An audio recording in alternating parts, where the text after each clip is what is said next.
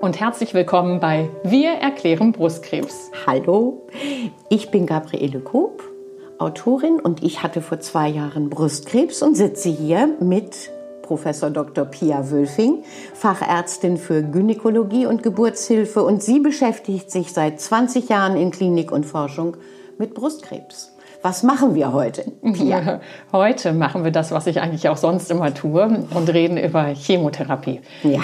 Wir haben ja letztes Mal schon so ein bisschen allgemein gesprochen, erklärt, warum braucht man überhaupt Chemotherapie. Ähm, das braucht man im Prinzip ja vor allem bei den meisten Patienten vorsorglich, um zu verhindern, dass irgendwo im Körper Streuung ähm, entsteht oder entstandene Streuung oder gestreute Zellen anwachsen können zu Metastasen, zu Tochtergeschwulsten. Und diesen vorsorglichen Schritt, der ja doch auch der einschneidendste Schritt für die meisten Patientinnen, die das betrifft. Es braucht ja nicht jede Patientin Chemotherapie. Aber dort, wo man eben denkt, dass es erforderlich ist, ist das sicherlich das, äh, was ja, dem meisten am meisten bevorsteht, ähm, dass wir das ein bisschen genauer heute nochmal erklären. Ich kann das bestätigen. Mir stand das auch am meisten bevor. Ähm, und ich wollte dich jetzt noch, du sagst, äh, wenn, damit es nicht streut. Also äh, es ist aber doch auch als Prophylaxe zu empfinden, so eine Art Sicherheitstherapie, ähm, damit es nicht streut, oder? Ja, sogar, also ich glaube, zu 100 Prozent ist das nicht verstanden. Wir sehen es eher so, dass der Tumor wahrscheinlich ja schon gestreut hat, aber gestreut so, dass wir es nicht erkennen können. Also Einzelzellen, mikroskopisch klein, ohne dass wir sie sichtbar machen können. Und das muss im Prinzip schon eingetreten sein in der Zeit, wo die Patientin noch gar nicht wusste, dass sie einen Tumor hat und dieser noch gar nicht behandelt worden ist. Auch wenn die Lymphknoten frei sind? Ja, also nicht bei allen Patienten, sowieso nicht. Also es gibt alle Varianten. Ähm, wenn die Lymphknoten frei sind, ist es unwahrscheinlicher, aber nicht ausgeschlossen. Sonst würde es ja heißen, dass diese Patientin überhaupt gar keine Chemo brauchen. Es geht ja nicht nur nach dem Befall der Lymphknoten, sondern auch nach der Aggressivität, nach dieser Biologie äh, des Tumors. Das hatten wir in den letzten Folgen ja immer mal so ein bisschen auch versucht zu erklären. Ähm, das heißt, auch ein kleiner Tumor kann, wenn er sehr aggressiv ist, von der Biologie schon gestreut haben, also Einzelzellen losgesandt haben, wenn du so willst. Also ja, okay. Äh, die Entscheidung, äh, eine Chemo zu machen oder nicht, bleibt ja bei mir am Ende des Tages. Also ich weiß nicht, ich habe, glaube ich, drei Wochen gebraucht. Du hattest mir eine Frist gesetzt. Bis sechs Wochen, glaube ich, nach der OP muss irgendwie angefangen werden, wenn man es denn machen will. Ist das richtig? Das stimmt. Das ja. stimmt. Du warst aber auch ein harter Fall. die, meisten, die meisten machen das, was ich ihnen sage. Und diskutieren es. Nein, also. Bestimmt ähm, die einfache. also, wir, wenn wir eine Chemotherapie machen wollen oder empfehlen, die zu machen, ist es sinnvoll, innerhalb von sechs Wochen gestartet zu haben. Das ist natürlich eine akademische Zahl.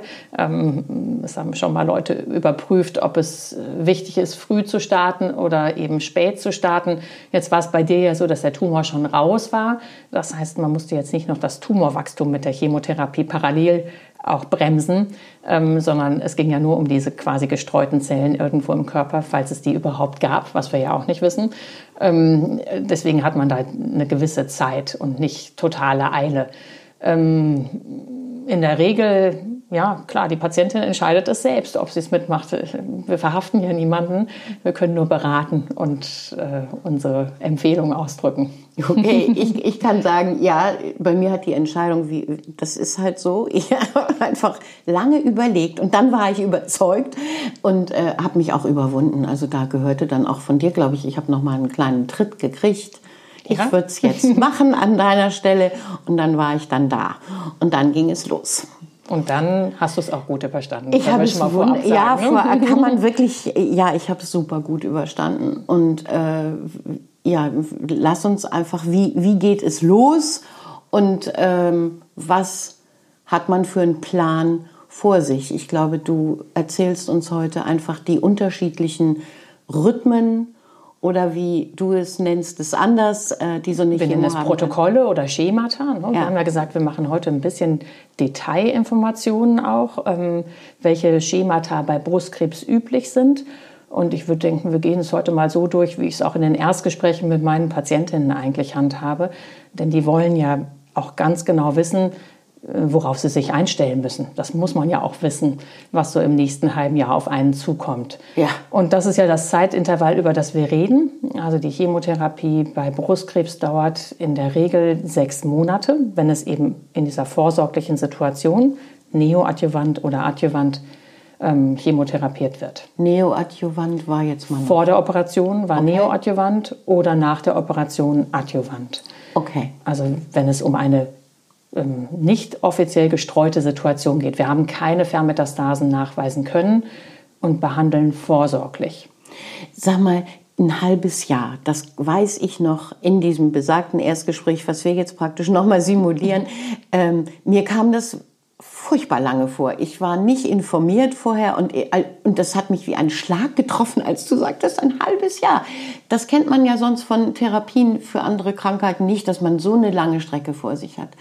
Ähm, aber sie gliedert sich ja in kleine äh, untergeordnete Ziele sozusagen auf. Das hat es mir dann leichter gemacht, damit umzugehen. Ja, also ein halbes Jahr klingt natürlich irre lang. Ähm, wobei es gibt Krankheiten, die muss man länger behandeln. Aber äh, genau, es ist halt kein Schnupfen, gar keine Frage. Es ist, es ist tatsächlich ähm, ein großes Therapiestück, was man da erstmal vor sich hat. Aber ähm, das geht tatsächlich anhand dieser Struktur, glaube ich, ganz gut abzuarbeiten. Ich mache es immer so, dass ich tatsächlich ein Protokoll mitgebe, sodass man sich anhand der Balken, die ich da ähm, grafisch dargestellt habe, auch wirklich das abhaken kann oder vorstellen kann, was man geschafft hat. Ähm, die Therapiezeit gliedert sich bei Brustkrebs eigentlich immer in zwei Etappen. In einen ersten Teil, der bei den meisten Patienten drei Monate dauert, und in einen zweiten Teil, der die anderen drei Monate ausmacht. Und der erste Teil, da wird in der Regel EC, ist die Abkürzung, Was zwei Buchstaben. Das? Ja. das ist Epirubicin und Cyclophosphamid. Das sind zwei Chemomedikamente kombiniert, also immer an einem Tag nacheinander gegeben. Okay. Und dann hat die Standardpatientin, wenn ich das jetzt mal so sage, hat dann erstmal immer drei Wochen Pause. Und es gibt insgesamt viermal dieses EC, vier Zyklen sagen wir ja dazu. Das heißt vier Termine und dazwischen immer drei Wochen Pause. Okay, die, ähm, die Namen dieser beiden Medikamente, die man da in sich hineintropfen lässt, äh, die musst du uns gerade noch mal ganz langsam zum Mitschreiben mhm. sprechen. Das ist also E für Epirubicin und e C für Cyclophosphamid. Okay. Und das ist quasi, ja, ist eigentlich auch die älteste Basistherapie. Das ist das, womit man auch bei Brustkrebs ähm, angefangen hat, abgesehen von einem Protokoll, was es heute nicht gibt, was noch die Alternative damals war. Ähm, das heißt, das macht man eigentlich dreiwöchentlich oder bei Patientinnen, die mehrere Lymphknoten befallen haben oder einen aggressiven Tumor haben, zweiwöchentlich. Da verkürzt man also diesen Abstand. Und ich sage immer so ein bisschen provokant, man haut einfach schneller wieder drauf. Man lässt den Krebszellen weniger Zeit zur Erholung. Das ist diese Schießbuden, äh, diese Schrotflinten. Genau, die Anzahl der Schüsse ist gleich, aber ähm, gut, bei der Rose, die in der Schießbude hängt, ist es egal, wie schnell man wieder nachschießt. Aber bei den Krebszellen ist es ja schon Erholungszeit, ähm, die alle Zellen haben. Die Patientin hat natürlich auch weniger Erholungszeit, wenn man zweiwöchentlich wiederholt. Das macht es natürlich ein Stück weit anstrengender. Deswegen macht man das auch nicht bei allen Patientinnen so, sondern tatsächlich nur bei denen, wo man denkt, da ist es wichtig, dass man darüber die Wirksamkeit der Chemotherapie steigert, dass man einfach schneller wieder Chemotherapie nachgibt. Jetzt sag doch mal bitte, was macht dieses Zeug? Das eine ist dieses rote, wenn ich das richtig erinnere, und das andere ist durchsichtig. Genau. Guck mal, das ist so meine Perspektive. Das rote war das Epirubicin ne? ja. und äh, das durchsichtige war das Cyclophosphamid. Also an der Zelle, das hatten wir ja letztes Mal gesagt, äh, verhindert es im Prinzip bei der Zellteilung, dass intakte Krebszellen wieder neu entstehen und es bringt die Krebszelle um. Ähm, die wirken alle ein bisschen unterschiedlich. Wir haben ja vorher überlegt, erklären wir jetzt hier Wirkmechanismen und haben uns aktiv dagegen entschieden. Ich glaube, das hilft keinem Laien weiter. Aber wichtig ist, glaube ich, ähm, dass wir euch Patientinnen oder Zuhörerinnen und interessierten Hörern sagen, dass wir deswegen unterschiedliche Medikamente einsetzen, weil sie unterschiedlich wirken, biologisch unterschiedlich wirken und dass man darüber Resistenzen ähm, überwinden will. Denn es kann sein, dass das eine Medikament bei einer Krebszelle wirkt ähm, und das andere eben nicht so gut. Und wenn man nur mit einem Medikament arbeiten würde, würde man im Prinzip wahrscheinlich Zellen übrig lassen und nicht erwischen. Ah, okay. Das heißt, es gibt welche, die auch obwohl sie das Präparat noch nicht kennen und dagegen eine Resistenz entwickelt haben, gibt es welche, die sind von sich aus resistent möglicherweise. Richtig, da funktioniert es nicht, genau. Ist ehrlich gesagt ein bisschen wie bei Bakterien und Viren. Ne? Oder ich hatte mal ähm, die Frau eines Apfelbauern aus dem alten Land als Patientin. Der sagte, ja, das mache ich ja bei meinen Apfelbäumen auch so. Wenn da Schädlinge kommen, dann haue ich da auch immer mal in unterschiedlichen Abständen mit unterschiedlichen Sachen drauf. Ah, das fand ich irgendwie auch äh, interessant, den Analogieschluss. Ja. Äh, ähm, einfach zu zum völlig anderen, ähm, ja, zu einem völlig anderen Gewerbe, wenn man so will. Äh, aber auch Biologie eben. Also man versucht einfach wirklich ja. ähm, Resistenzen auszuhebeln. Und genau, es gibt primäre Resistenzen, so nennen wir das, die sind einfach schon da. Die Zelle interessiert das nicht, wenn sie ein gewisses Medikament abbekommt. Und mhm. da hat man halt rausgefunden, dass wenn man erstens mehrfach drauf schießt, deswegen ja viele Zyklen über diesen langen Zeitraum eines halben Jahres, dass man das machen muss, weil die Zellen sich ja nicht alle auf einen Schlag teilen und wir nicht genau wissen, wann sie sich teilen. Und die ruhende Zelle erwischen wir nicht durch Chemotherapie. Wir erwischen nur die Zellen, die gerade in der Zellteilung sind. Und deswegen muss man immer wieder draufhauen, ähm, um den richtigen Zeitpunkt zu erwischen. Und wir nehmen verschiedene Medikamente, äh, um eben diese Resistenzen ähm, auszuschalten oder nicht, ja, nicht zum Tragen kommen zu lassen. Okay. Ähm, also das Zeug, was da in mich reinfließt, ohne dass ich es merke, ich sitze bequem in diesen wirklich wunder wunderschönen großen Sesseln, die man sich einstellt. Also es ist sehr gemütlich auf eine Art, auf eine andere Art tropft dieses Zeug in dich rein. Du, du weißt, du tust dir Gutes, indem sie die Krebszellen äh, vergiften. Was aber tut das Zeug noch mit den Zellen, die man ja sonst, der ganze Körper besteht ja aus Zellen und die wollen wir ja nicht alle irgendwie attackieren. Nebenwirkungen, ne? Genau. Was macht genau Nebenwirkungen? Ähm, wir hatten ja gesagt, wir teilen das tatsächlich jetzt auch nach diesen zwei Etappen der Chemotherapie auf, damit es nicht verwurstelt wird von den Nebenwirkungen.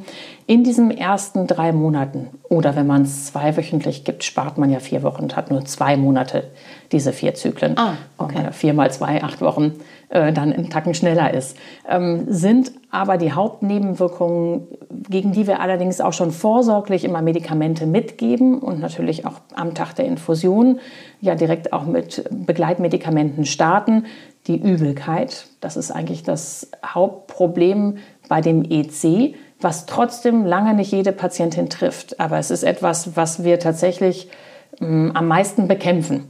Ähm, und tatsächlich mit einer Tablette die man eine Stunde vorher einnimmt und dann noch mit begleitenden Infusionen ähm, und Medikamentengaben, sobald die Chemotherapie selbst anfängt, bei den meisten wirklich sehr, sehr effektiv ausbremsen können. Also die haben vielleicht ein bisschen Kotterigkeit oder auch gar nichts ähm, oder höchstens milde Übelkeit. Es gibt wirklich nur noch ganz wenige Patientinnen, würde mal denken, eine von zehn höchstens, ähm, die das wirklich so trifft, dass, dass es für ein paar Tage Quälerei ist und das wirklich entweder am Tag der Chemotherapie nachmittags oder am frühen Abend ähm, und wenn es blöd ist, auch noch ein paar Folgetage bis hin zu bei ganz extremen Fällen einer Woche oder zehn Tagen wirklich da Übelkeit ist, die einen sehr beeinträchtigt. Also dass man nichts essen mag oder nichts riechen mag, auch nichts zu essen sehen mag.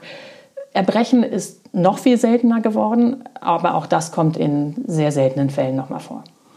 Okay, ich gehöre zu den neun, die es überhaupt nicht getroffen hat. Da, ich habe darauf gewartet, weil es ist ja so das mit, wie soll ich es nennen?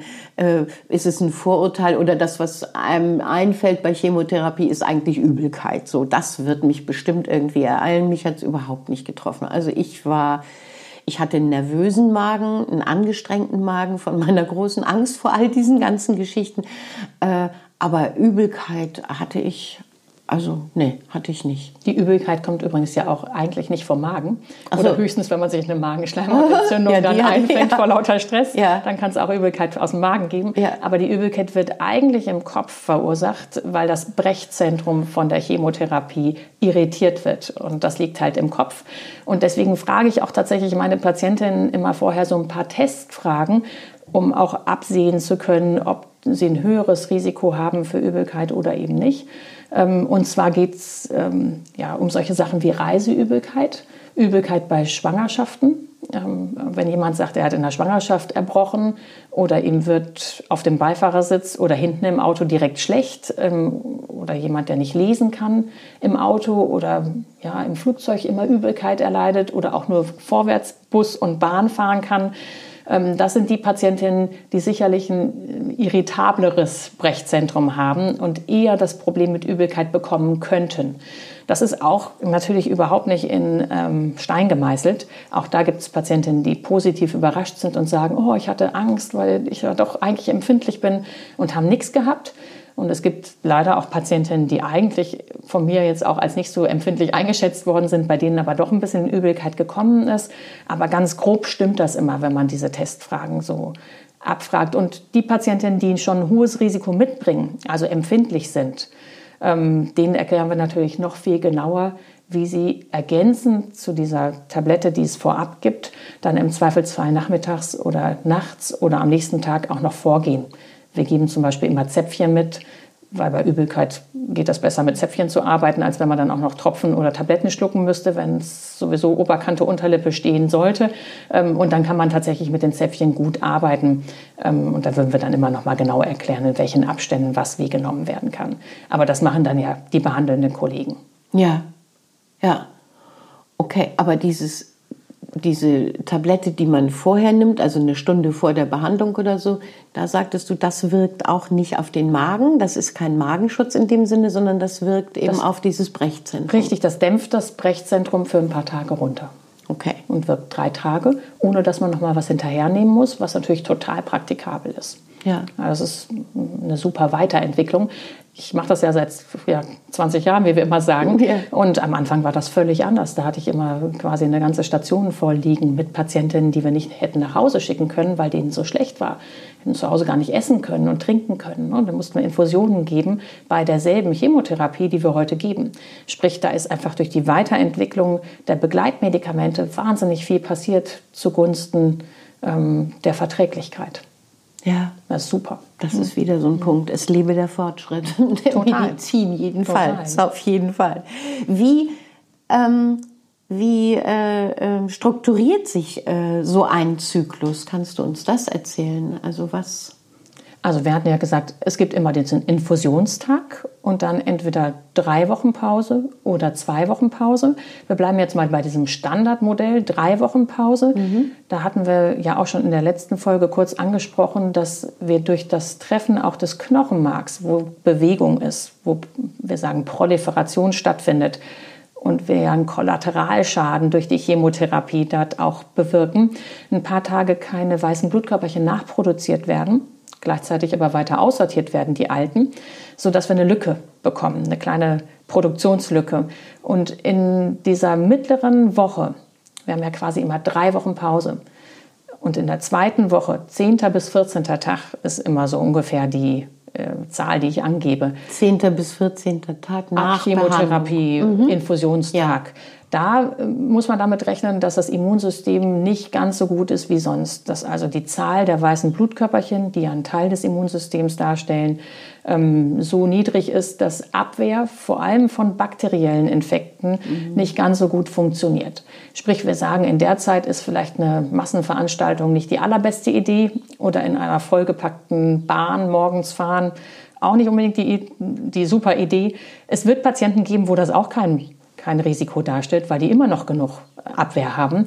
Aber da man das meistens vorher nicht weiß und ähm, es ein bisschen Blackbox auch immer ist, obwohl wir am Tag 10 ja immer dieses große Blutbild machen, um zu schauen, wie hoch sind denn die weißen Blutkörperchen.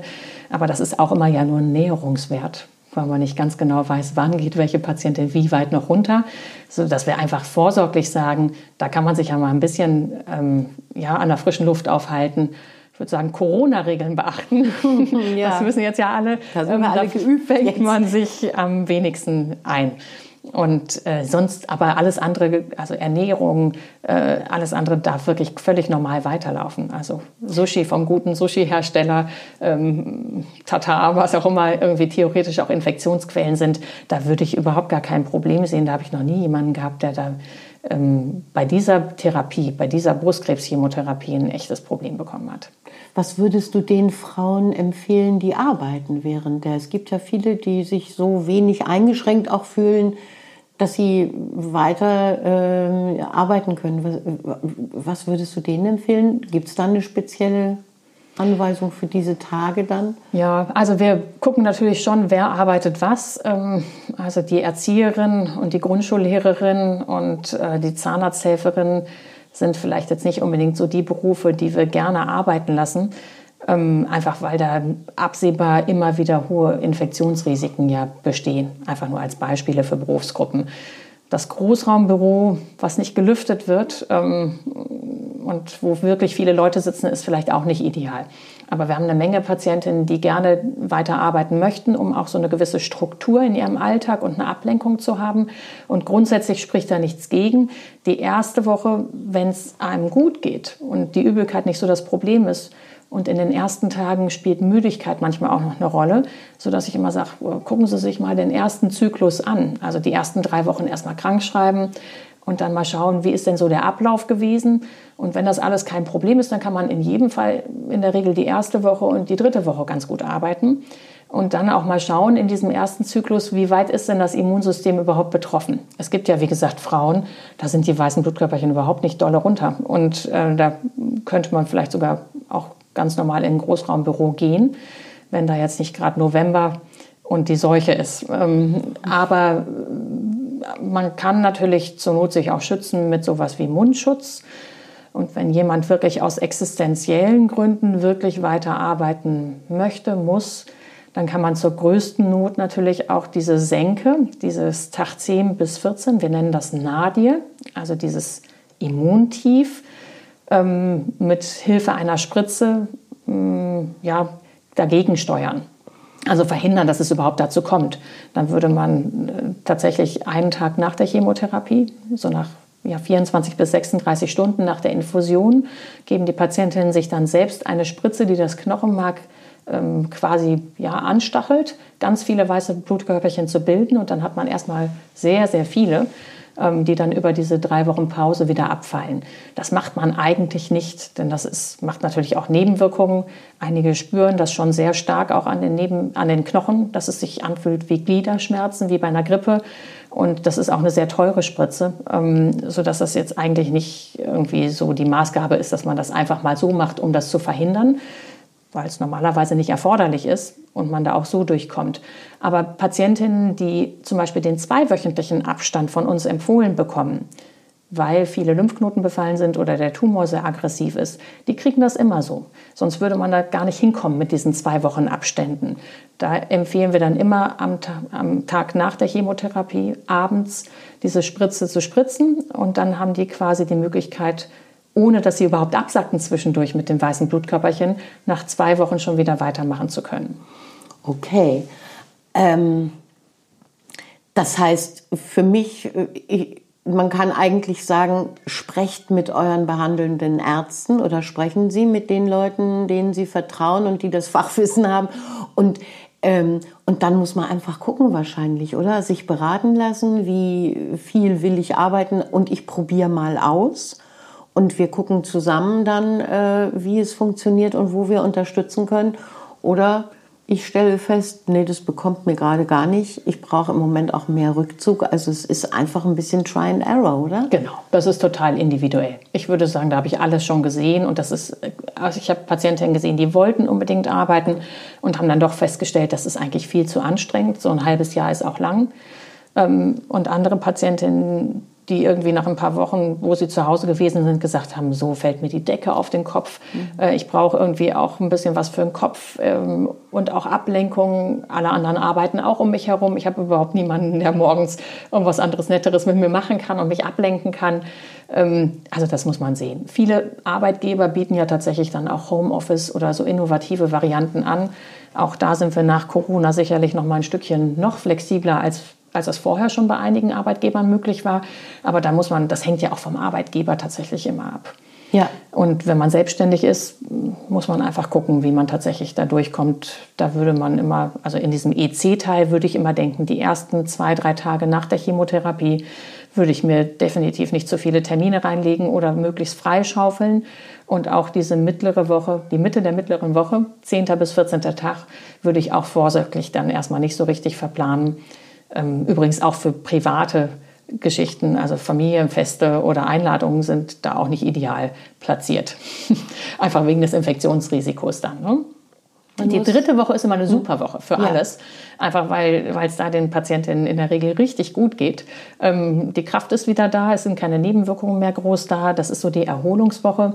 Da kann man gut auch mal ein paar Tage wegfahren oder verreisen. Ähm, und in jedem Fall eben sich da wichtige Sachen hinlegen, weil die sehr wahrscheinlich gut wahrzunehmen sind. Genau. Party kurz vor der nächsten. ja. Eine okay. gesunde Party bitte nur. Ja, ja.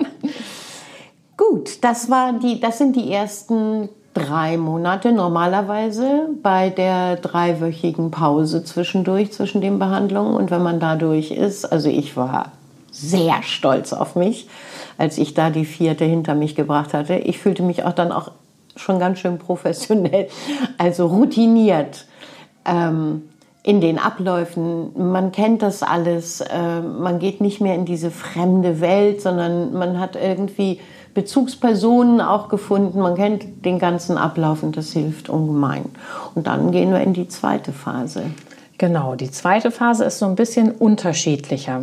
Also die Basischemotherapie ist das Paclitaxel. P wie Paclitaxel. Das ist ein Taxan, ähm, was wöchentlich gegeben wird. Was ist ein Taxan? Das ist wieder dieser Überbegriff der Chemotherapiegruppe, die einen bestimmten Wirkmechanismus hat und die ein bisschen neuer ist als das EC inzwischen aber auch schon wieder ein alter Hut ist und 15 Jahre auf dem Markt. Ähm, aber das ist äh, Paclitaxel, was man früher dreiwöchentlich gegeben hat, wird jetzt eigentlich in allen Brustzentren, die ich kenne, wöchentlich gegeben, weil es genauso gut wirkt, äh, also genauso, ja doch genauso gut wirkt wie dreiwöchentlich gegeben, aber weniger Nebenwirkungen macht als als drei Wochen Paket. Also kleinere Dosen in geringen Abständen. Richtig. Okay. Genau. Ähm, das Konzept heißt metronomisch. Also wie so ein Metronom in der Musik, tick, tick, tick, tick, tick, mhm. Äh, was so einen Rhythmus yeah. vorgibt. Und dieses wöchentliche Draufschießen, wenn du jetzt das so banal formuliert bekommen möchtest, ähm, das funktioniert offensichtlich noch effektiver, als wenn man große Portionen in größeren Abständen gibt. Zumindest ist das für das Paclitaxel so nachgewiesen worden. Und dann haben wir alle vor zwei, drei Jahren umgestellt von dem dreiwöchentlichen Vorgehen auf kleine Portionen, sodass es jetzt insgesamt dann zwölf Wochenportionen Paclitaxel sind, statt viermal dreiwöchentlich gegeben, wie es vor, vorher war.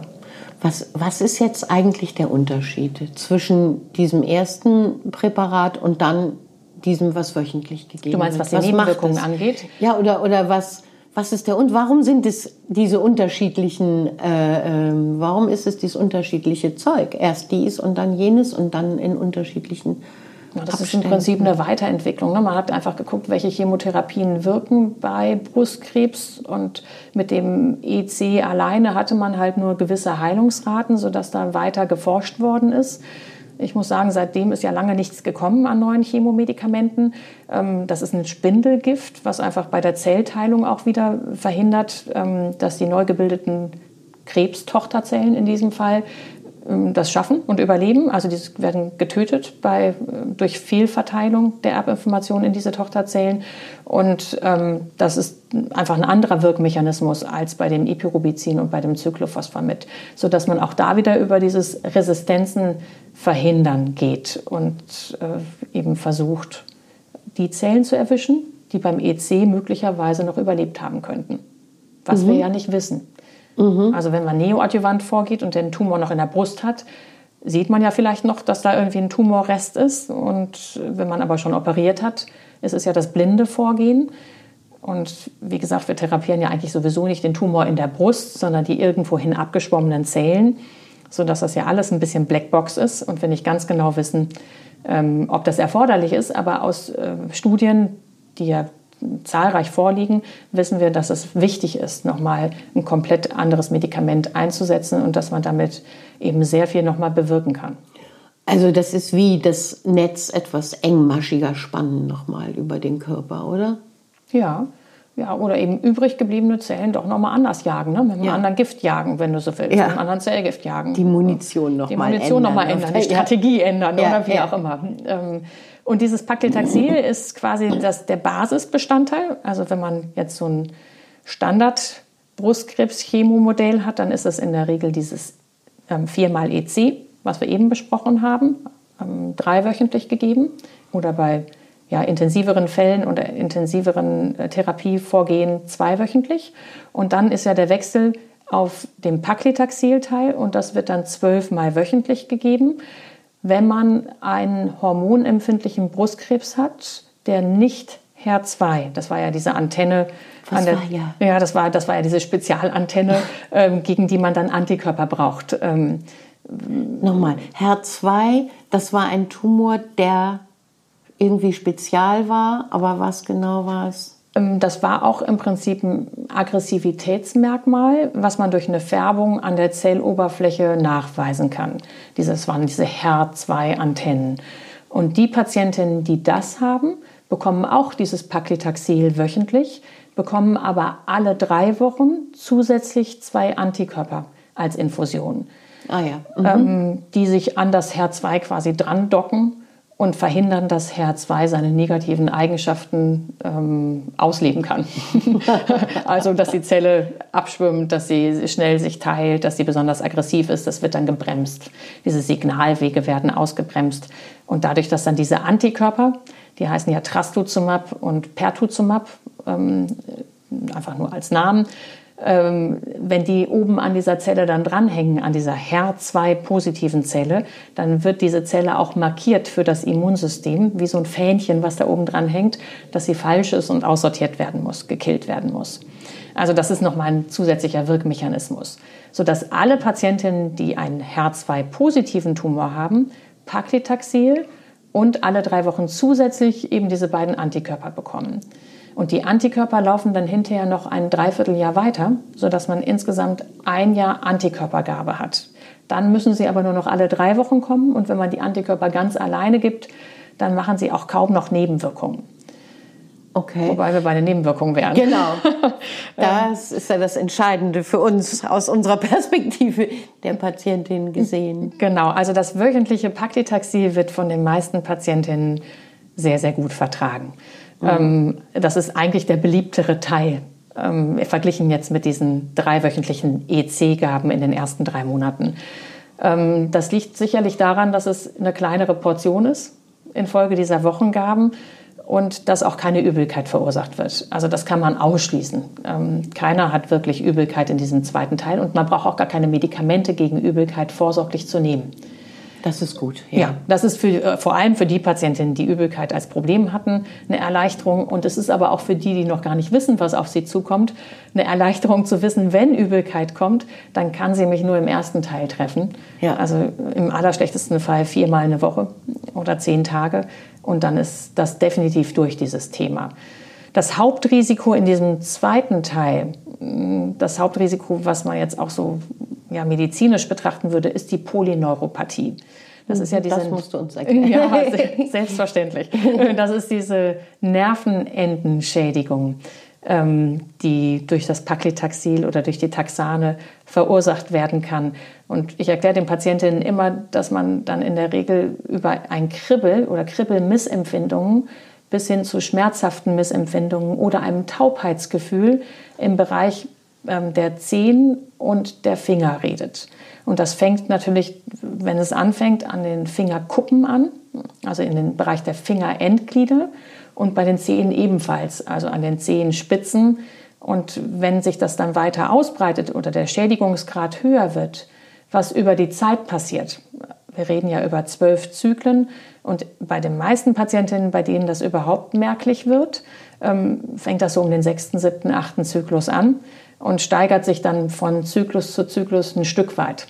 Das ist jetzt dann nicht immer 1 plus 1 gleich 2, also in Riesenschritten, aber immer so ein bisschen Grad mehr. Ja. Ähm, und dann kann das auch sein, dass nicht nur die Intensität, also von mal so ein bisschen Taubheitsgefühl, wenn man drauf tippt mit einem anderen Nagel oder mit einem Stift, merkt man das irgendwie ein bisschen anders, sondern eben bis hin zu wirklich, ja, so wie Ameisen laufen oder dass es sich komisch anfühlt, wenn man irgendwie drankommt, ähm, bis hin zu wirklich ja, so einem schmerzhaften Gefühl, wie man das kennt, wenn die Finger oder die Hand eingeschlafen ist und dann wieder aufwacht. Ähm, das sind so ein bisschen die, die Schädigungsgrade. Und im allerschlimmsten Fall, aber da muss man sagen, habe ich in diesen ganzen vielen Jahren, die ich das mache, zwei, drei Patienten, wo sicherlich auch andere Sachen noch eine Rolle gespielt haben, wie Genetik oder Vorerkrankungen, gibt es wirklich dann auch einen Schaden, dass man ähm, einen Kraftverlust hat und also wirklich Bewegungseinschränkungen hat. Aber das äh, versuchen wir tunlichst zu vermeiden, indem ja jedes Mal, wenn die Patientin wiederkommt, gefragt wird, wie es ihr geht. Und sobald eben ein Hauch von ähm, Polyneuropathie, so wie wir das nennen, also Nervenirritation, berichtet wird, fragen wir ja intensiv immer nach und versuchen auch genau den Zeitpunkt abzupassen, wo das Risiko zu groß erscheint, um das weiterzuführen. Also jede Chemotherapie, das finde ich auch nochmal ganz wichtig zu sagen, kann zu jedem Zeitpunkt beendet werden. Und dann ist das auch nicht alles umsonst gewesen, sondern jeder Zyklus, der drin gewesen ist, hat auch schon gewirkt. Das heißt, es ist nicht das Ziel, vorzeitig abzubrechen, aber bevor man Dauerschäden riskiert, ähm, die möglicherweise eben vermeidbar sind, äh, wägen wir sehr, sehr gut ab, wenn jemand starke Nebenwirkungen hat, äh, was wir noch riskieren, äh, wo Kosten und wo Nutzen sind. Ne? Ja. Ähm, diese Nebenwirkungen, du sprachst von Nervenenden, die möglicherweise geschädigt werden können. Äh, das sind aber dann nur Nervenenden in den Händen und den Füßen oder auch vielleicht an der Nase und den Ohren? Oder wieso ist es nur an den Gliedmaßen? Ja, das ist eine richtig gute Frage. Also an der Nase und an den Ohren habe ich noch niemanden klagen hören. Ähm, das ist tatsächlich, das beschränkt sich tatsächlich auf die Extremitäten, so. also okay. auf, auf Hände und Füße. Ja. Äh, das wird was mit den Nervenbahnen und mit der Länge der Nervenbahnen zu tun haben. Ähm, warum das da besonders empfindlich ist, kann ich dir überhaupt gar nicht beantworten. Aber es ist tatsächlich, es sind die Hände und die Füße und dann eben aufsteigend Richtung Körperstamm. Ähm, also im Zweifelsfall ist dann an dem Bereich der Füße dann zum Beispiel erst Zehen, dann der Vorfuß, dann vielleicht die ganze Fußsohle. Ja, so lange warten wir eigentlich nicht ab, ne? aber im, im, schlechtesten Fall ginge es dann quasi den, den Unterschenkel hoch und so weiter. Ja, okay. Also ich habe das gehabt am Ende dieser zweiten Phase. Ähm, ich, ich, ich, für mich war es ein Gefühl, äh, wie ich es kenne oder kannte von, von, äh, wenn man äh, zu lange in einem zu engen Schuh gelaufen ist, dann hatte ich manchmal auch solche Gefühle. Dann war irgendwie der Zeh vorne nicht mehr so gut durchblutet, möglicherweise durch zu wenig Bewegung oder so. Und das war ein ähnliches Gefühl. Aber das habe ich aber auch, also ich muss ehrlich sagen, zu allem, was der Mensch so an sich äh, merkt, äh, beim Duschen morgens, ist das, ähm, braucht schon besondere Aufmerksamkeit. Also sonst hätte ich es wahrscheinlich gar nicht wahrgenommen. Ähm, insofern kann ich, kann ich sagen, ich habe das auch nach der Behandlung noch länger gehabt und ähm, man kann damit leben. Also es gibt Schlimmeres. Und bei den meisten geht es auch wieder weg, muss man ja, auch also in den sagen. Händen ist es eigentlich ganz weggegangen. Ähm, da habe ich mich am Anfang manchmal gewundert, dass mir was aus der Hand gefallen ist oder so und dachte, huch, was ist das? Äh, das ist total weggegangen, auch nach wenigen Wochen schon. Und jetzt ist es nur noch in den Füßen ein wenig, ein bisschen. So soll das auch tatsächlich sein. Wir bieten tatsächlich den Patientinnen an, dass sie die Hände und die Füße kühlen das machen wir mit sehr improvisierten Methoden, also wirklich mit so Gel-Kühlkompressen, die die Patientinnen ähm, aus hygienischen und logistischen Gründen selbst mitbringen, tiefgekühlt mitbringen und dann tatsächlich in der Zeit, wo die Infusion läuft, also jetzt nicht wochenlang, sondern wirklich nur während der Chemotherapie-Infusion und möglichst noch ein, zwei Stündchen hinterher, also solange viel Chemo im Körper herumschwimmt, ähm, dann wirklich gezielt die Hände und die Füße ein bisschen herunterkühlen, nicht tiefkühlen, da macht man sich Kälteschäden, sondern eben milde Kälte ähm, da in dem Bereich applizieren. Ähm, viele ziehen erstmal Socken drunter oder auch dünne Handschuhe drunter, damit das eben nicht zu kalt wird. Und das ist nochmal ganz wichtig, auf gar keinen Fall so kühlen, dass es weh tut oder ähm, sehr unangenehm ist. Dann kann das nur einen Kälteschaden machen. Also Zieltemperatur, ohne dass man ein Thermometer reinstecken muss, sollte so 10 bis 12 Grad sein. Also wie im Herbst oder im Frühjahr ohne Handschuh draußen rumrennen. Und dadurch erreicht man eine äh, geringere Durchblutung der Hände und der Füße. Und wenn die Hände und die Füße geringer durchblutet sind, kommt weniger Chemotherapie dort an und kann dort weniger Schaden anrichten. Und es gibt im Umkehrschluss keinen Hinweis darauf, dass jemals im Bereich der Hände und im Bereich der Füße eine Metastase aufgetreten wäre, sodass man dort offensichtlich keine Chemotherapie braucht und das bedenkenlos machen kann. Also das mache ich bei meinen Patientinnen seit ja, eigentlich zehn Jahren und ähm, das funktioniert auch gut. Und inzwischen gibt es tatsächlich auch Gerätehersteller, die solche Kühlgeräte äh, für die Hände und die Füße entwickeln, ähm, sodass ein bisschen praktikabler als mit Kühlakkus und Kühlkompressen, die ja dann doch auch verrutschen und so ein bisschen immer mit Bastelei zusammengehalten werden müssen, ähm, dass dann kontinuierlich gekühlt werden kann, auch mit einer gleichbleibenden Temperatur. Aber das ist äh, im Moment noch in der Erprobung ähm, und auch noch keine Kassenleistung wieder. Ähnlich wie bei der Kühlkappe der Haare. Ne? Da ist ja dasselbe Konzept. Genau, äh, wollte ich gerade sagen, das ist dasselbe Prinzip mit dem Kopf, dann mit den Haaren. Korrekt. Ja, ja. genau. Und dadurch kann man tatsächlich ähm, den Grad, also für die Kühlgeräte ist es ganz gut in Studien bewiesen worden, dass man ähm, die Rate der Polyneuropathien dadurch deutlich senken kann. Das mit diesen selbstgebastelten Kühlmethoden ist schwerer zu belegen, sodass es da keine guten Daten gibt. Denn das macht ja dann auch jeder anders und die Temperatur ist immer ein bisschen anders. Also das ist wissenschaftlich schwierig.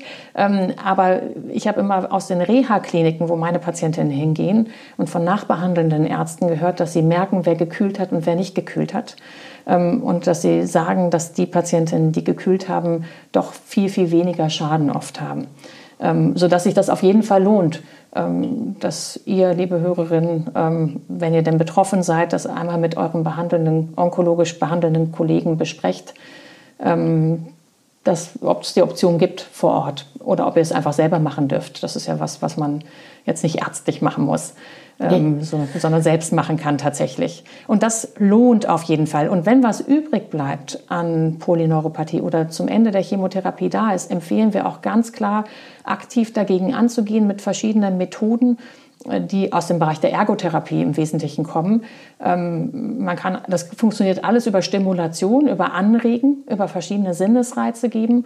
Im Sommer sagen wir ja immer gerne Barfußlaufen am Strand oder auf der Wiese, Ideal ist so ein Barfußfühlfahrt, aber man kann ja nicht jeden Tag zum Barfußfühlpfad fahren. Also einfach in der Wohnung, im Haus, überall möglichst viel barfuß ja. rumrennen ja. und viel mit den Händen machen. Also Handarbeit ist gut, ähm, alles was wirklich, also Musikinstrumente spielen, ähm, alles was man kann, was man mag. Ähm, und ansonsten kann man tatsächlich auch sich Schuhkartons befüllen mit verschiedenen Materialien wie Sand, nicht gekochter Reis, Linsen, Erbsen, Bohnen sowas läuft auch oft in den Reha-Kliniken oder in den Ergotherapiepraxen. Kann man aber auch schon mal zu Hause einfach ganz pragmatisch selber anfangen mit fünf Schuhkartons, die man sich aus dem Schuhladen holt und dann ähm, so unterschiedlich befüllt mit irgendwas, was man vielleicht auch im Keller findet, eine Muschelsammlung oder eine Murmelsammlung und dann einfach darin herumstampft, immer mal ein paar Minuten, zwei, dreimal am Tag. Und dasselbe kann man mit den Händen ja auch machen, indem man darum herumgreift und dadurch einfach unterschiedliche Sinnesreize anbietet.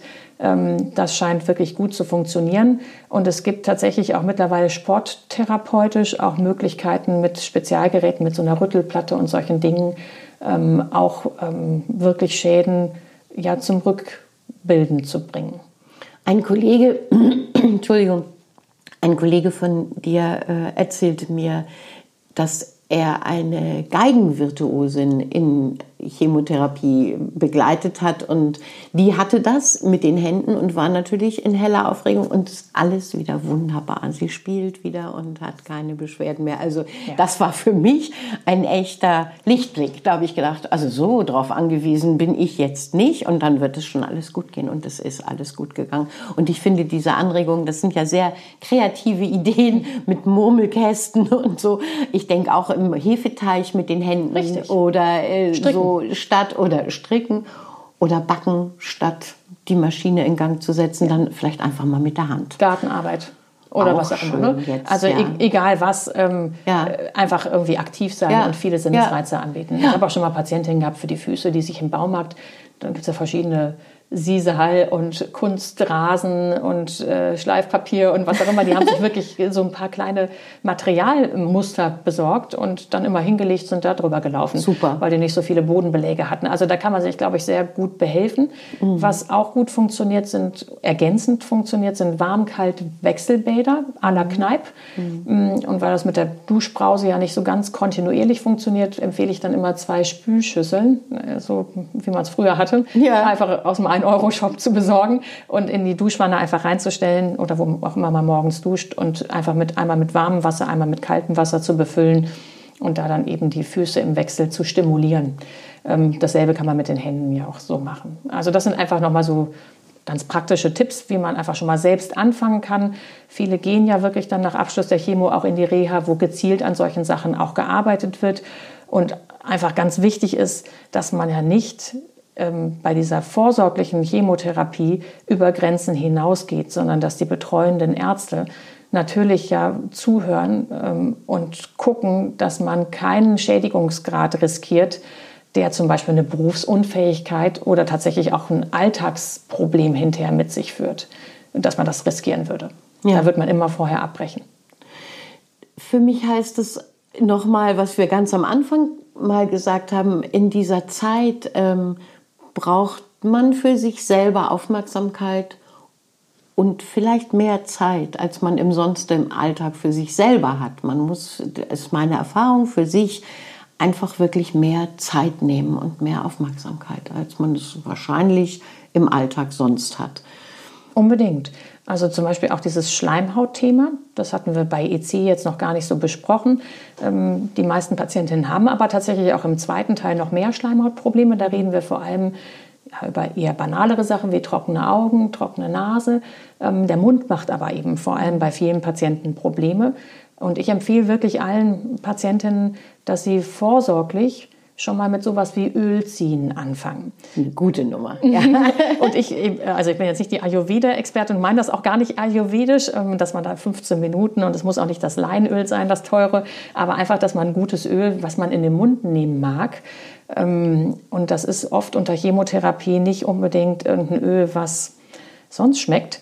Ähm, also viele kommen am besten klar mit sowas wie Zitronenöl oder Minzöl. Man kann sich das ja auch selber aromatisieren, indem man einfach die Verschlusskappe einmal abhebelt und da was reinraspelt oder reinschmeißt. Das ist eine gute Idee. Das ähm, habe ich nicht Dass es so ein bisschen frisch ja, schmeckt. Ne? super. Man ja. kann auch natürlich teuer Mundöle kaufen oder bestellen, ähm, aber man kann sich das auch tatsächlich ganz normal selbst machen mit irgendeinem neutralen Öl.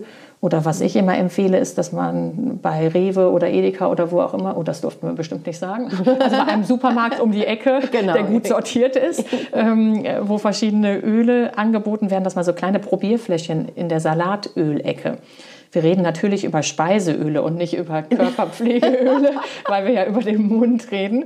Äh, ja. Auch das sei nochmal ausdrücklich erwähnt, ähm, dass, dass, dass äh, ihr euch da einfach mal einmal umschaut und schaut, ähm, was könnte ich mir denn vorstellen, in den Mund zu nehmen. Also Sesamöl geht vielleicht auch ganz gut oder Nussöl und dann einfach erstmal kleine Fläschchen mitnehmen. Und man braucht da ja morgens so einen guten Teelöffel, knappen Esslöffel, äh, den man einfach in den Mund nimmt und dann so ein bisschen hin und her bewegt, so lange wie es halt geht. Ich würde auch ihn nicht runterschlucken, auch das nicht aus ayurvedischen Aspekten, sondern einfach nur um die Kalorien schon mal zu sparen. Die würde ich lieber leckerer essen. Ähm, und es geht wirklich nur um quasi Zahnfleisch und Schleimhautpflege im Mund, damit möglichst keine wunden Stellen entstehen und keine Aften entstehen. Ähm, also, das sind diese kleinen entzündeten Stellen auf die man von ungewaschenem Obst oder so auch manchmal ja, kriegt, ja. Ne? die furchtbar wehtun. wehtun ja. Und äh, die einfach dadurch, dass, dass eben Schleimhaut auch etwas ist, mhm. was über Regeneration immer wieder ähm, ja, irgendwo betroffen ist von der Chemotherapie, dadurch, dass die Regeneration nicht funktioniert, ähm, dass man da auf jeden Fall schaut, dass man das gut pflegt. Also ich kann beisteuern. Ich habe das mit einem guten Olivenöl gemacht. Dazu hatte ich irgendwie ein gutes Verhältnis. Also ich fand den Geschmack angenehm, obwohl er auf nüchternen Magen morgens schon immer muss man sich dran gewöhnen, fand ich. Ähm, aber mit dem Olivenöl kam ich eigentlich ganz gut klar. Und es hat tatsächlich einen großen Unterschied gemacht. Ja. Das ist mir richtig aufgefallen. Also das war nicht die reine Prophylaxe, sondern das war wirklich spürbar. Das war weniger trocken, die Schleimhaut weniger empfindlich, weniger entzündet ähm, für die Zeit, die ich das durchgehalten habe. Also ich habe das tatsächlich aus, aus der Sprechstunde gemerkt. Wir haben früher immer eine sogenannte Stomatitis-Gurgellösung aufgeschrieben, literweise. Was ist Stomatitis? Das ist diese Mundschleimhautentzündung und diese Gurgellösung ist eine Mixtur aus vier, fünf Bestandteilen, die pflegen, die synthetisch hergestellt sind und zusammengemixt werden. Äh, ich würde sagen, da gingen äh, hunderte von Rezepte früher über, über meinen Tisch pro Woche.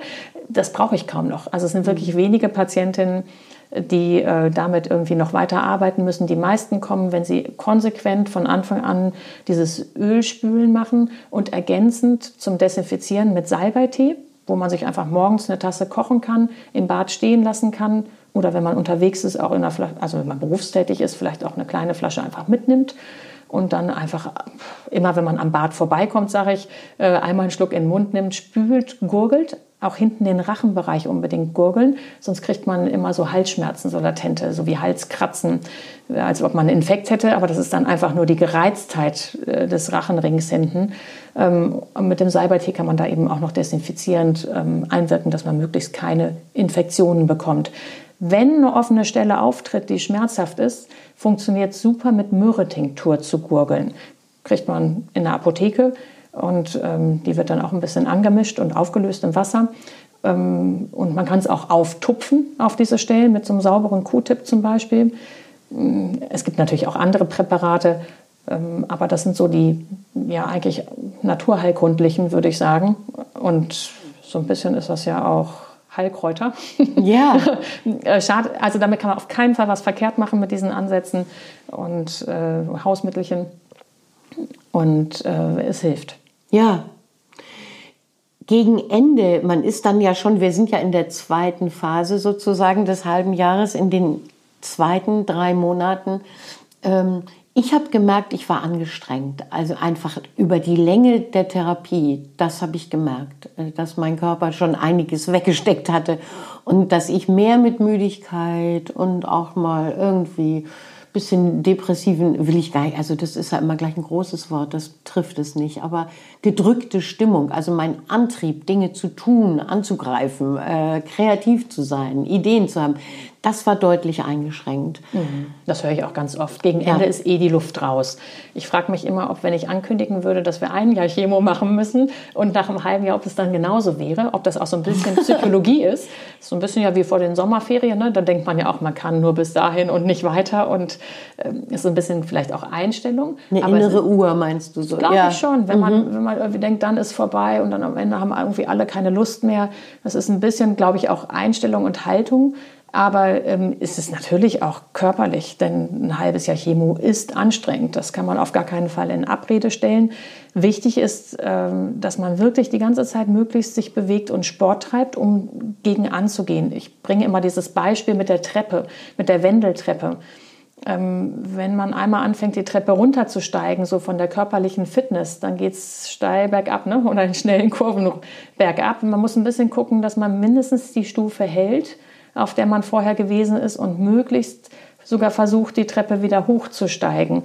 Also sich irgendwie kleine, jetzt von der körperlichen Fitness, ähm, Herausforderungen vorzunehmen und sich das wirklich zurückzuerarbeiten. Ansonsten geht das wirklich immer weiter bergab und je weniger Muskelmasse man hat, desto schlapper wird man. Dann ist es so ein Teufelskreis, ähm, in dem man sich da bewegt und abwärts bewegt. Also das heißt wirklich aktiv, auch wenn man eigentlich schlapp ist, und keine Lust hat, zumindest gucken, dass eine Basisfitness erhalten bleibt. Und wenn es dann mal ein paar Tage, vor allem im ersten Teil nach EC, nicht gut geht, dann, dann muss man halt in den, da sind ja dann noch mal zweieinhalb Wochen oder auch beim 14-tägigen Vorgehen noch mal zehn Tage, wo es sicher besser gehen wird. Äh, dann würde ich euch ganz dringend empfehlen, liebe Hörerinnen, ähm, dass ihr dann die Zeit wirklich für Sport und Bewegung nutzt, um einfach die Fitness wieder aufzubauen. Und das wird euch gut tun. Das ist immer die Rückmeldung. Manchmal habe ich da Patientinnen vor mir sitzen, die denken auch, die Frau Professor Wülfing, die spinnt, was erzählt die mir? Ich sehe es dann immer schon im Gesicht, wie unglaubwürdig ich da bin. Aber ich kriege eigentlich immer zurückgespiegelt, dass sobald sie sich aufgerafft haben, dass sie gemerkt haben, dass es ihnen gut tut und dass sie es nur deswegen auch hinterher gut hingekriegt haben. Ich denke, es kommt ja auch auf das persönliche Maß an. Also ich würde nicht eine Strecke, also dass man sich nicht zu viel vornimmt und dann frustriert ist und denkt, oh, ich habe es nicht geschafft, ich bin schlecht und ein Versagerin, sondern dass man wirklich ähm, ähm, ja, die Einheiten so wählt, dass sie leistbar sind. Absolut sinnvolle Trainingspläne, ja, wenn man überhaupt über Trainingspläne spricht. Aber ähm, jemand, der vorher nie gejoggt ist, soll natürlich auf gar keinen Fall unter Chemotherapie anfangen, Marathon zu laufen oder daraufhin zu trainieren. Ganz im Gegenteil. Nein, einfach das Maß halten und ein bisschen vielleicht gucken, ob man die viele Zeit, die ja doch auch ist in der Chemotherapiezeit, nutzt, es ein bisschen auszubauen, aber unbedingt nur in kleinen Schritten und mit Augenmaß. Mhm. Mir ging es ja am Ende der Zeit so, dass ich wegen Missempfindungen in Füßen und Händen eigentlich früher aufhören wollte. Und als ich dann das letzte Mal da war und nach Hause gefahren bin und dachte, und jetzt nicht wieder hin, da fühlte ich mich so verloren, dass ich dann doch weitergemacht habe. Und alle wunderten sich, was machen Sie denn hier? Aber das ist, glaube ich, auch so ein, ähm, womit man vorher ja überhaupt nicht rechnet. Man denkt ja, okay, ich bin froh, wenn ich da durch bin. Aber das ist auch eine Zeit der Betreuung, der Sicherheit, was das alles gibt. Ich glaube, wir müssen das einmal klarstellen, dass du keine Extras hinten noch dran gekriegt nein, hast, sondern nein, nein. dass wir gesagt haben, na dann hören wir halt nach zehnmal auf. Ja. Und dann hast du die letzten zwei, glaube ich, ja, noch gemacht. Ne? Ja, ja. Also, dass wir die zwölf voll gekriegt haben. Also, es gab genau. keinen Zuschlag. Den gibt es in der Regel nicht. ähm, nicht, dass jetzt alle Angst kriegen, die uns zuhören. Ähm, aber ja, das ist so. Also, ich äh, in der Verabschiedung, im Abschlussgespräch höre ich auch ganz oft diese Verunsicherung und kriege auch ganz oft hinterher nochmal Anrufe oder Patientinnen, die nochmal wiederkommen wollen, ähm, weil sie sich dann eben nicht mehr so ja, geborgen und mhm. geführt fühlen. Ähm, dass diese Sicherheit ist schon, glaube ich, bei einer guten onkologischen Betreuung die ganze Zeit dann auch gegeben. Ja. Und ähm, da entsteht bei vielen so ein Loch hinterher, in das ja. sie fallen. Manchmal auch erst nach der Strahlentherapie, denn die kommt ja dann nach der Chemotherapie bei den meisten Patienten noch. Aber sobald so dieser Terminkalender leerer wird und nicht mehr alleine, ja, ist ein Rhythmus durch ständig wiederkehrende Termine, tagtäglich hinterher in der Strahlentherapie und bei uns ja wöchentlich, ist, äh, ja, da kommt, kommt eine Leere und dann springt der Kopf an ne, und fängt an zu rattern und zu denken. Äh, das ist für ganz viele ein großes Problem. Aber auch da hilft dann natürlich erstens, sich wieder vertrauensvoll an den betreuenden Gynäkologen, die betreuende Gynäkologin zu wenden äh, oder wer auch immer sich zuständig fühlt, dann hinterher für die Nachbetreuung und eine gute Struktur schaffen. Ja. Pläne schaffen, wie werde ich wieder fit, ähm, einfach ablenken, sinnvoll ablenken mit Dingen, wo wir wissen, dass sie gut gegen Brustkrebs sind und einem selbst gut tun. Ja. Ähm, wir haben ein Protokoll, bevor wir jetzt hier in die Zukunft schweifen. Okay, ähm, okay. noch vergessen nicht, ja. dass wir die Gruppe der Triple-Negativen jetzt gar nicht erwähnt haben. In dem zweiten Teil, die Triple-negativen Tumoren waren ja die, die nicht hormonempfindlich sind und kein HER2 haben. Und diese Patientinnen bekommen in diesen zweiten drei Monaten zwei Medikamente, immer am selben Tag hintereinander gegeben. Und zwar ist es dann neben dem Paclitaxel äh, noch ein Platin-Derivat. Also Platin ist auch eine Gruppe Chemotherapie und die bekommen dann das äh, Carboplatin noch dazu. Platin ist aber jetzt nicht das Platin, was mir jetzt vor Augen schwebt. Nee, das ist nicht, also das, ist Platin. nicht das Platin. Es ist nichts, äh, was einen dann veredelt innerlich, aber was eben diese triple-negativen Tumorzellen besonders mhm. gut angreift. Das hat man ursprünglich herausgefunden über die Gruppe der Patientinnen mit erblichem Brustkrebs. Die ja, übermäßig häufig so einen triple-negativen Brustkrebs auch haben.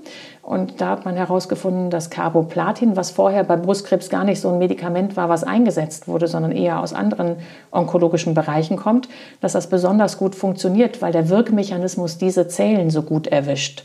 Und es ist seit einigen Jahren jetzt tatsächlich ähm, Standardbestandteil dieser zweiten Chemotherapie diese, dieser zweiten drei Monate bei den triple-negativen Patientinnen geworden. Mm, von den Nebenwirkungen ist es so, dass das äh, Paclitaxel den Standardnebenwirkungsteil macht, den wir eben besprochen haben, also Polyneuropathie, relativ wenig Blutbildveränderungen, ähm, dann diese Müdigkeit am Ende und die Schleimhautnebenwirkungen.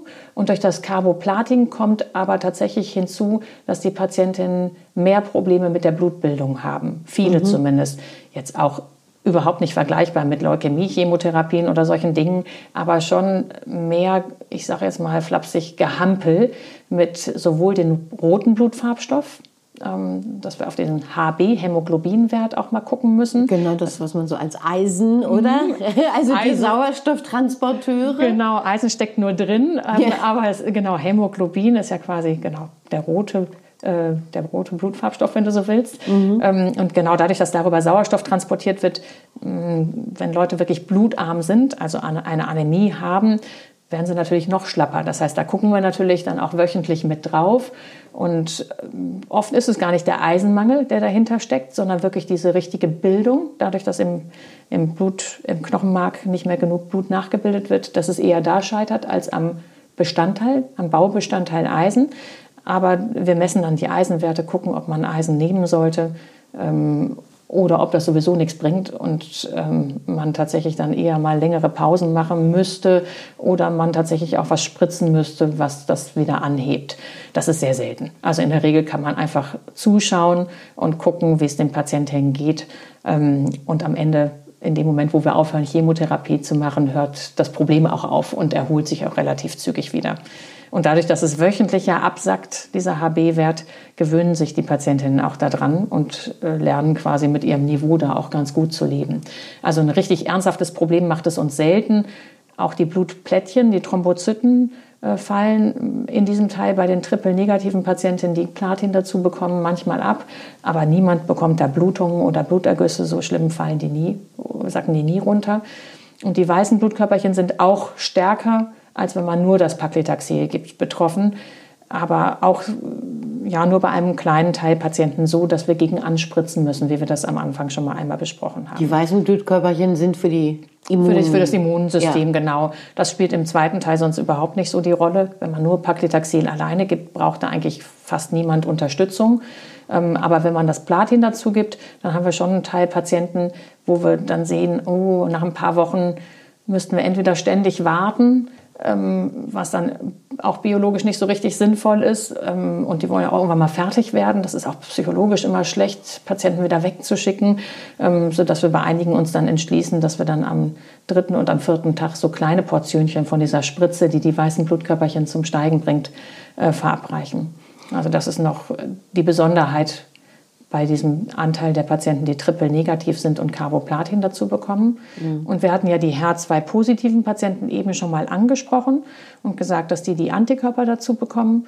Diese beiden Antikörper alleine gegeben machen extrem wenig Nebenwirkungen. Das ist ja auch keine Chemotherapie, sondern wirklich ein Antikörper. Was heißt Anti? Anti gegen Anti? Ah, gegen diese Antenne, wenn du so willst. Ne? Die docken sich an diese Antenne an und blockieren dann diesen Signalweg. Also es ähm, ist ein Molekül, was da außen dann dranhängt und äh, zu dieser Blockade führt. Und mhm. wenn man Chemotherapie, also Paclitaxel und die Antikörper bekommt, das mhm. ist ja diese Überlappung, haben wir ja nur dieses Vierteljahr, wo die Chemo noch läuft, da haben einige Patientinnen Durchfälle. Das ist aber auch nur eine von zehn. Wir geben immer schon direkt ein Durchfallmedikament für die Handtasche quasi mit und äh, sagen, das kann kommen. Das ist sehr selten schlimm. Also so, dass es wirklich alltagseinschränkend ist. Neun von zehn haben das gar nicht. Und auch die, die es haben, lernen da relativ schnell dann, was sie essen dürfen und was dann doch vielleicht ein bisschen zu viel Darmirritation macht. Ähm, aber das wäre nochmal was, was wir da mm, ja, gezielt ansprechen würden. Und auch ebenfalls wenige Patientinnen haben da Hautirritationen, die aussehen wie Akne. Also auch im Bereich, wo man Akne, Pubertätsakne sehen würde, also an den Nasenflügeln, Wangen, Stirn, Kinn, Dekolleté, Rücken, oberer Rücken. Und das sieht dann auch aus wie Akne. Manchmal auch wirklich so wie Pickelchen, also auch wie entzündete Pickelchen. Und wir behandeln es auch genauso wie Akne, wenn jemand da wirklich doll betroffen ist.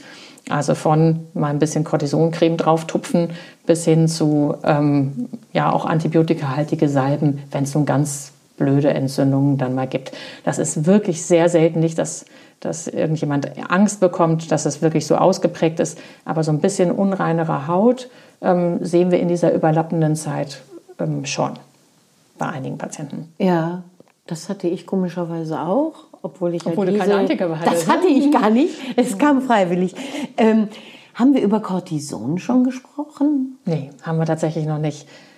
Das ist ja so ein Punkt irgendwie. Also ähm, ja, Erzähl, äh, sag mal, wie viel, wann, warum? Ja, das ist ein viel diskutierter Punkt, ja, muss man genau. sagen. Ne? Das ist einer der äh, ja, Hauptdiskussionspunkte tatsächlich mit Patientinnen, weil viele das schon gelesen oder gehört haben, äh, dass wir mit Cortison arbeiten unter der Chemotherapie und Cortison für den Laien ja immer irgendetwas ist, wo er erstmal Abwehrhaltung entwickelt, weil so viele Gerüchte sich da auch herumranken.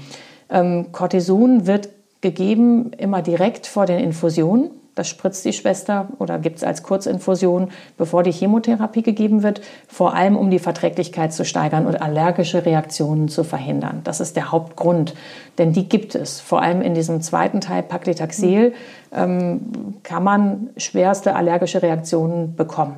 Das ist dank der Begleitmedikamente fast nie so. Also ich würde sagen, in den letzten zehn Jahren bin ich einmal runtergerannt in die Tagesklinik, ähm, weil wir echt mal einmal ein Problem hatten. Also man kann es effektiv verhindern, indem man diese Begleitmedikamente gibt, unter anderem das Cortison. Und dann wird es noch ein paar Tage als Tabletten ja mitgegeben ja. Ähm, für maximal drei Tage in dem ersten Teil, hinterher ja nur zwei Tage in dem wöchentlichen Teil. Und da hat es verschiedene Gründe. Es wirkt gegen die Übelkeit, das ist der Grund, warum man es in dem ersten Teil gibt und gegen diese Antriebslosigkeit. Cortison ist ja was, was wir morgens in den frühen Morgenstunden selber in unserer Nebennierenrinde bilden und was so ein bisschen den morgendlichen Kick mehr oder weniger macht. Also, dass man wach wird und dass man Kraft hat. Das ist ja ein Stresshormon. Und indem man das noch ein bisschen als Tablette morgens dazu gibt, wir geben ja inzwischen nur noch diese vier Milligramm, bei manchen ja nur noch zwei, also wirklich richtig wenig. Ähm, aber indem man das dazu gibt, ja, gibt man ein bisschen Push und Antrieb und kann gegen diese Fatigue auch ein Stück weit anwirken. Ja, okay. Also es ist, ähm,